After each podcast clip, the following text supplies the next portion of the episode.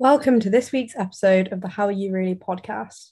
This week, I'm here with Tia to talk about endometriosis. Do you want to introduce yourself, Tia? Hi, I'm Tia. I'm a student and a personal trainer and was recently diagnosed with endometriosis. So, can you explain what endometriosis is to our listeners who might not know? So, endometriosis is basically for women when we have our menstrual cycle we have a lining which sheds each, each month, and this builds up and sheds, and that's when we have our period. For people with endometriosis, that lining grows elsewhere in our, in our body, and then that will shed and regrow, but not be able to go anywhere. So it can like mat organs together and stuff, and it will just grow anywhere in your body and will just continue to grow, essentially. So, when did you think you might be experiencing this, or where did you find out that it existed?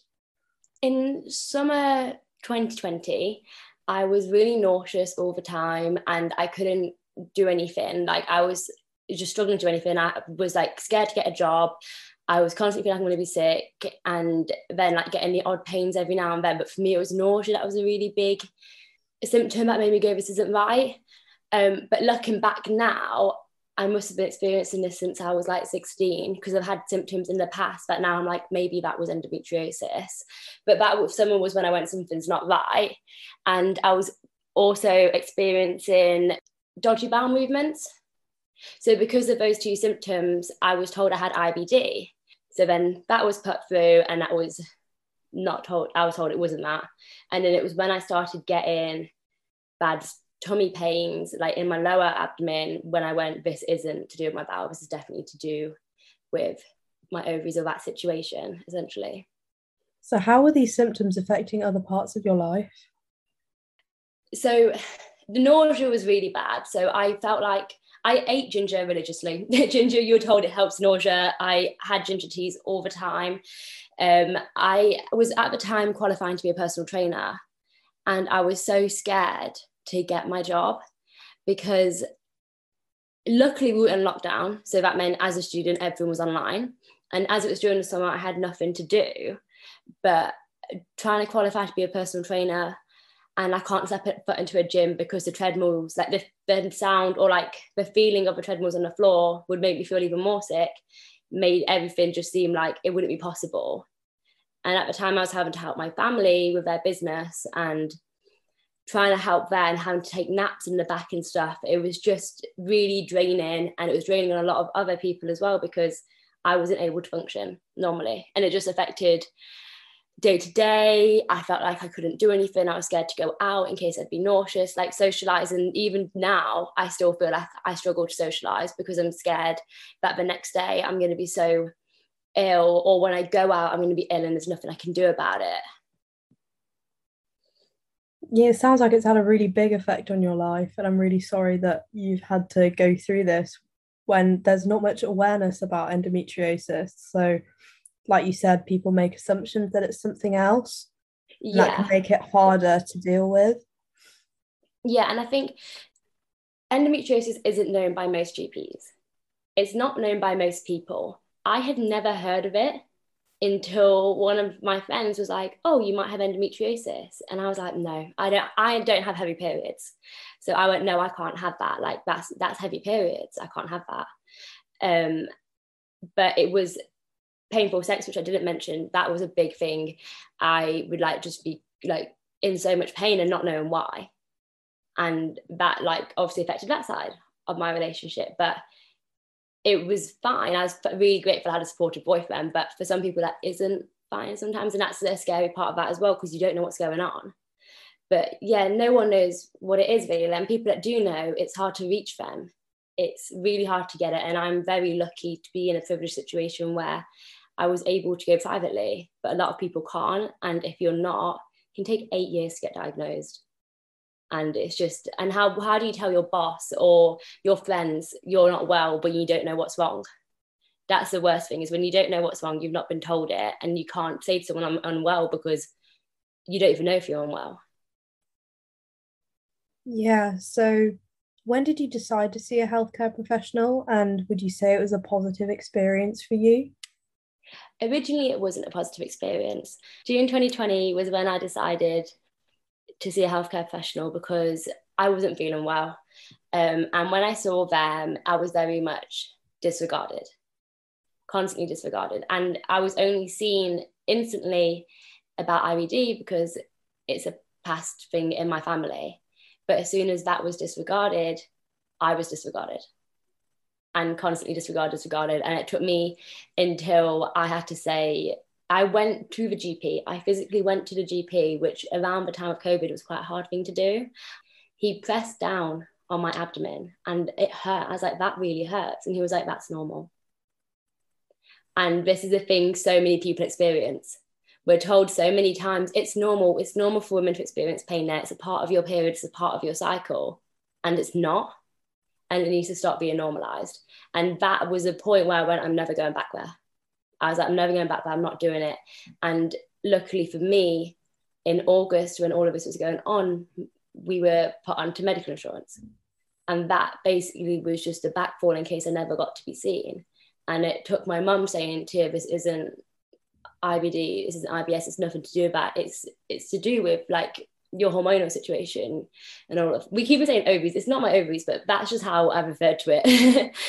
yeah, and when I went in March, it was on Good Morning. So Good Morning, um, or this morning, the one with Holly and Phil, they did a segment and on endometriosis and my mum paused it and went, Tia, come and watch this. I think you've got this. And it was from that point that I booked my appointment. And if it wasn't for Endometriosis Awareness Month, I would have never booked that appointment. I would have never thought that's what I had because it was that month when it was so discussed and you were able to see all the other symptoms that I was like, right, no, that is what I've got. That could be what it is. And if it wasn't for that month, I wouldn't have ever booked my appointment with my gynecologist. That's such a positive experience of awareness that it's helped you in that way. Yeah, I think awareness recently is definitely the thing that's helped a lot of people get their diagnosis. If it wasn't for me sharing my story, another person that I know wouldn't have thought they had it. So that like it's definitely helping people now. It's just a shame we weren't made aware of it before. I definitely agree there's can be problems with healthcare professionals not knowing about it and particularly with women's health. It was yeah. International Women's Day yesterday and there can be such discrepancies in the care of women compared to men and how women are expected to just live with pain. Yeah, and especially in ethnic minorities as well. It's not even just like go to so many categories and so many people are just fobbed off essentially yeah, it's not being taken seriously and not being listened to, that it can be such an issue in healthcare. And hopefully, when I'm a doctor, I'll do better than that GP that treated you. But yeah, yes. I think it's important to be aware of healthcare professionals aren't always right and always seek a second opinion if you're not happy with your care. Yes, and one thing I'd always say is if you believe you've got something, outright say it to them and then if they say no, tell them, right, can you write on my records that you didn't do tests for this?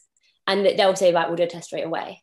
But it takes being put away, like being turned away so many times to realize that. So if you are getting diagnosed with anything and you believe it is something, even if it isn't in the end, still push through those tests because until they test, they cannot say no. And if they haven't tested and they're like, no, it can't be that, then that that is they're that wrong. So it's when you push through it, you get it, and it's ridiculous and it's scary having to be like, actually, no. But have things written down on your phone. Write down what you want to say, how a conversation should go, and just keep looking back at that so you feel comfortable and you know that everything you wanted to say has been said. So, how has endometriosis affected your mental health? Mentally, it's made me quite lonely. Not in the sense of, oh, other people don't have it, but in the sense of I feel like I'm not able to do as much. So like socializing now is so much harder. And whether that's a me thing, I know I know people that have it and their social lives are absolutely fine. But for me, it's a list of priorities. Uni and work come first. And if I've got to save my energy, I'm not going to go on that night out. And being at uni where nights out are the biggest thing, it's really hard to turn around and be like, no. And people are like, why? Why aren't you drinking? Why aren't you doing this? My so with endometriosis, you get flare-ups, and there are things that can trigger a flare-up. For me, alcohol is a big one. So I don't drink anymore, as I don't, don't want to feel unwell. Um, and when you say to someone, I'm not drinking, they're like, why? Why not? Have a drink, you're being boring. And all of that makes it so much harder. So then you just decide, you know what, I'm not going to go. And it's just easier to have my own comforts.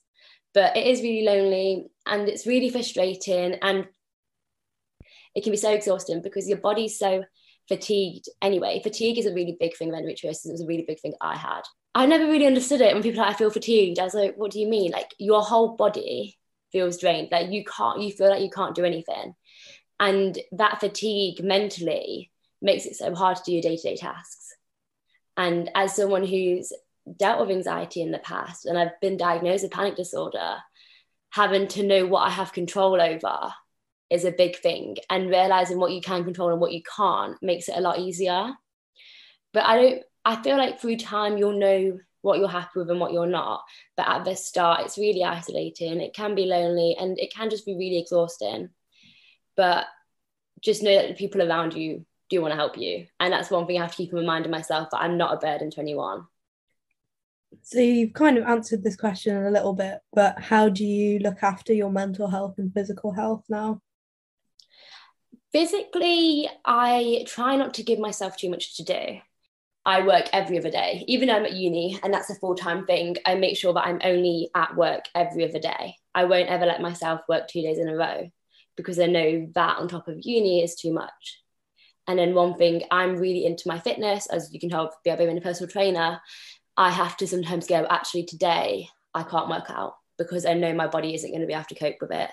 And that's taken going to fatigue when I'm training, being dizzy in a gym and having to sit down. It's taken pushing through that. I've walked out of the gym crying so many times. Like I walk into staff and someone's like, what's wrong? And I'm like, I just can't train today. And it's frustrating. But knowing that it, if I don't train, I will be feeling better somewhere else is getting that balance. It's all about balancing it. And it takes trial and errors. But just not give myself too much to do is the best thing and making sure that I'm fueled and nourished. Um, I found out I had a gluten intolerance and I really didn't help myself when I eat pizza. And that is a physical, like not looking after yourself. But mentally, pizza is great for me, but physically, it's not. So it's figuring, it's trying to get that balance between it and either accepting you're going to be in pain if you do this and realizing actually it, some of it can be hindered. It can't all be, but what you can control, trying, I try my best to control that. And then mentally, honestly, mentally, it hits me like it's like a the face. One day I'll be fine, the next day I'm not. And that's something I'm still struggling with to get. I give like I try if I know I've woken up and I'm not feeling very good. It's kind of like I say I'm not feeling it. It's like I'm fatigued mentally and physically. I just go, okay, actually, don't try and push anything today. Just take it easy. One point I had to just sit, turn around to all my clients and be like, look, I can't come in today. And making calls like that and re- and realizing it is okay to do that makes it a lot easier. But it is mentally not quite there as I am with physically, but it's everything's a learning curve. And that's definitely true that everything's a learning process and you will get better when you learn what's best for you, I guess. Yeah. And the thing with this condition is that it's constantly changing. As you age, your body changes, so your condition's going to change. So I think it's always going to be a thing, but trying to manage it will help always putting yourself as number one is obviously the most important, but how you look after yourself is always going to be changing. Yes, and it can be difficult to put yourself first, but when you realize that it's not a nasty way to anyone else, but no one will look after you the way you can look after yourself. And there are times when I've just had a really bad week, and like it always, always I don't have a really bad week when my boyfriend's here. I feel bad for him, but whenever he's staying with me for a week, I have a bad week, but having him help is really nice but i have to know when he's not there you have to do it yourself as well because only you can do it like you only have yourself so you're just gonna be kind to yourself and just do things that you know will make it easier it, it sounds really lonely but it's not it's not people will be there for you always but you may always look out for number one and that's yourself So, what have been your happiest moments during recovery? I'd say recovery's been like recovery's still happening. And I hope to have so many more happy moments during it. And I think it's not really recovery, it's dealing with it, if that makes sense, like learning how to manage the pain and the stuff. I think there was one day I was, I must have just been having a busy day and just moving. And I realized I feel like my old self. And that was, I was driving and I literally messaged my mum, like, I feel like my old self. Like, I have this energy, but I haven't had in ages. And it was so random. There was nothing that caused it. But that day, I was just driving to work and I was like, wow, this is a really good day. Like, it was the first and probably only day, but I felt exactly how I did before I started feeling really ill. And that was really nice and getting those moments. But like, just knowing that, yes, my body isn't great all the time, but I'm still able to function more. Not everyone can. Endometriosis is different on everyone. But for me, I'm still able to do things like cheerleading, which I love, and like seeing my friends and stuff like that. Even though I just said socially, I'm not very good at it, but going and doing it is so good. Like we did a weekend away with a big group of friends, and that was so good. I was scared going into it, and I took every form of like medication, anything I could have to help me, but it was so good. And it's just things like that that make me go, yeah, this is rubbish, but I'm grateful I'm in a place where I can still do all these other things. And those days are when I'm like, yeah, this is good. So my happy days are just when I'm feeling good in myself um, and like doing things that I love. So there's loads of happy days, but no, that's lovely. You saying that you can still live with it and you can still be happy and be yourself. Yeah, it can feel scary and daunting, but when you, it's all about learning to manage the pain. There are days where absolutely not, I can't do anything. But those days where you can, it's just trying to cherish those days more. And you can't, you still do get it all, but it is just different. And I understand that for everyone. And I'm lucky that, so I haven't said this, but I've only got, I won't say only, I have stage one. So stage one is like probably best case scenario. I don't think there's a best case or worst case scenario, but it's, it hasn't developed up to stage four yet. But even though I'm on stage one, I still I'm still in so much pain. No matter what stage you have, the pain doesn't relate to the stage of where it is in your body. But yeah, I can only speak from my own experiences. So, how would you support a friend going through what you went through? I would say research what it is.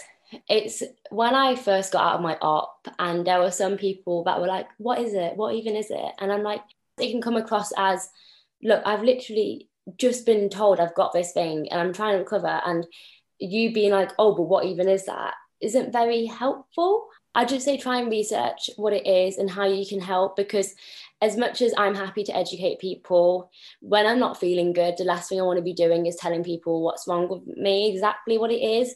So it just also makes them feel like you care, like you went and Googled what it is. Like I had so many people that messaged me and were like, I Googled what it was as soon as I saw your post. And that was when I that was like moments of that was I was like they do care, but it's like it is just research it and then also just be patient. Like if someone's having to cancel last minute, just know it's not because of you. It's not because they don't want to see you. It's because they either go and see you and they won't be with it, or they know the next day they're not going to be able to function at all. So it's just being patient, researching, and just being kind and there and present just like as every friend should be really i think that's just a general rule for everything it's just support them if you you know they're going for a scan that day or something just send them a little message like i'm thinking of you or something and that all just gives you a little bit of a you're not alone in it situation but i feel like that's a rule of thumb with friends for everything but yeah just be there for them and be there for when they want to rant about it or if you don't understand it, that's fine, but just be someone there to listen to. We can't all experience everyone's pain, but just being there and listening is the best help you can ever be. Yeah, I definitely understand what you're talking about being an advocate, but also having been through something. Because as a, a mental health advocate, and obviously you're an advocate for endometriosis, it's not our job to educate people. People yeah. should be able to educate themselves on it and we're here to bring awareness but people need to re- take responsibility for their own education so yeah it's definitely important for people to do their own research and get their own opinions and thoughts about things And it also just feels so much more supportive if people have put the time and effort into learning about something that you're having to live through. Yeah, and it's one in 10 people have it. So I, in my friendship group, two of us have it. In my chair team, two of us have it. Like it's a thing that actually it's an uncommon disease that people don't know about, but so many people have it. That kind of goes on to my next question. How would you change education around endometriosis? So yeah, from a young age in school, when you're taught the basics of periods and all of this and what comes with it, you never realize that there's so much more to it. So teaching young girls and boys that actually it's not straightforward for everyone. We're told some people can be infertile, but we're not told how or why. It's just a thing you're told. And by starting from a young age telling people that these are conditions you can experience, will make them more aware of what's going on with their bodies. And will make people like it can start conversations at home with what you learn at school. You come home and you bring it to you talk about at home. And it can just make you more aware of what's going on and feel a bit more assured with what's going on with your body. So i think education schools is the first big step that needs to be made. It needs to be taught mandatory that these are conditions you can experience and that will just really help people to know what it was. To be learning at the age of 19 what endometriosis is and to never have heard of it before is really shocking when one in 10 women have it. It's shocking and it's horrible. And those eight years of diagnosis can be cut by half, probably if you tell people at school that it's a thing, because they're able to understand more what's going on with them. Do you want to share a little bit about your recovery? With endometriosis, the gold standard diagnosis is a laparoscopy. So some pe- some gynecologists may just say, "Oh, you've got endometriosis. We'll do this to help it." But the best way to get the diagnosis is a laparoscopy. That's the gold standard. And within that laparoscopy, they can remove the endometriosis, and this can be removed in two ways. So it can be removed from the root, or it can be removed from what they can see. So they can like essentially laser off what they can see, or they can like pull it out like you would if you wax your leg. So you can either shave it or wax it, essentially. That's the best way to describe it. And that was, I'd say, if we're talking about recovery, that would be from when I was recovering, I guess, because that's when I was told. And one thing I never realized about laparoscopy is that it's not an easy surgery. they tell you it's just a minor surgery. And then on the day you're told you're going to get gas pumped into you, this is what's going to happen. And finding it all out on the day, it's almost too late to do anything. So I was really lucky. My nurse, who came the next the day after I had my op, so I found out I had it. I came out of my op. The first thing I said was, "Do I have it?" And they're like, "Yeah." And I just cried because I finally felt like I knew what was going on with me.